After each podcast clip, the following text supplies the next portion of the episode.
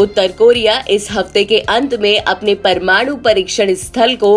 बंद कर देगी इसे कवर करने के लिए विदेश पत्रकारों ने देश में डेरा जमाना शुरू कर दिया है शुरुआत में दक्षिण कोरिया की मीडिया को भी यहाँ आना था लेकिन मंगलवार को उन्हें बीजिंग से चार्टर्ड विमान में सवार होने की इजाजत नहीं दी गई किम जोंग उन और अमेरिकी राष्ट्रपति डोनाल्ड ट्रंप के बीच 12 जून को होने वाली शिखर बैठक से पहले उत्तर कोरिया ने परमाणु कार्यक्रम पर स्थगन की ये एक तरफा घोषणा की है शिखर बैठक की कामयाबी को लेकर चिंताओं के बीच दक्षिण कोरिया के राष्ट्रपति मून जे इन ने कल वॉशिंगटन में ट्रम्प से मुलाकात भी करी ऐसी तमाम खबरों के लिए सुनते रहिए देश की डोज हर रोज ओनली ऑन डोज ऐप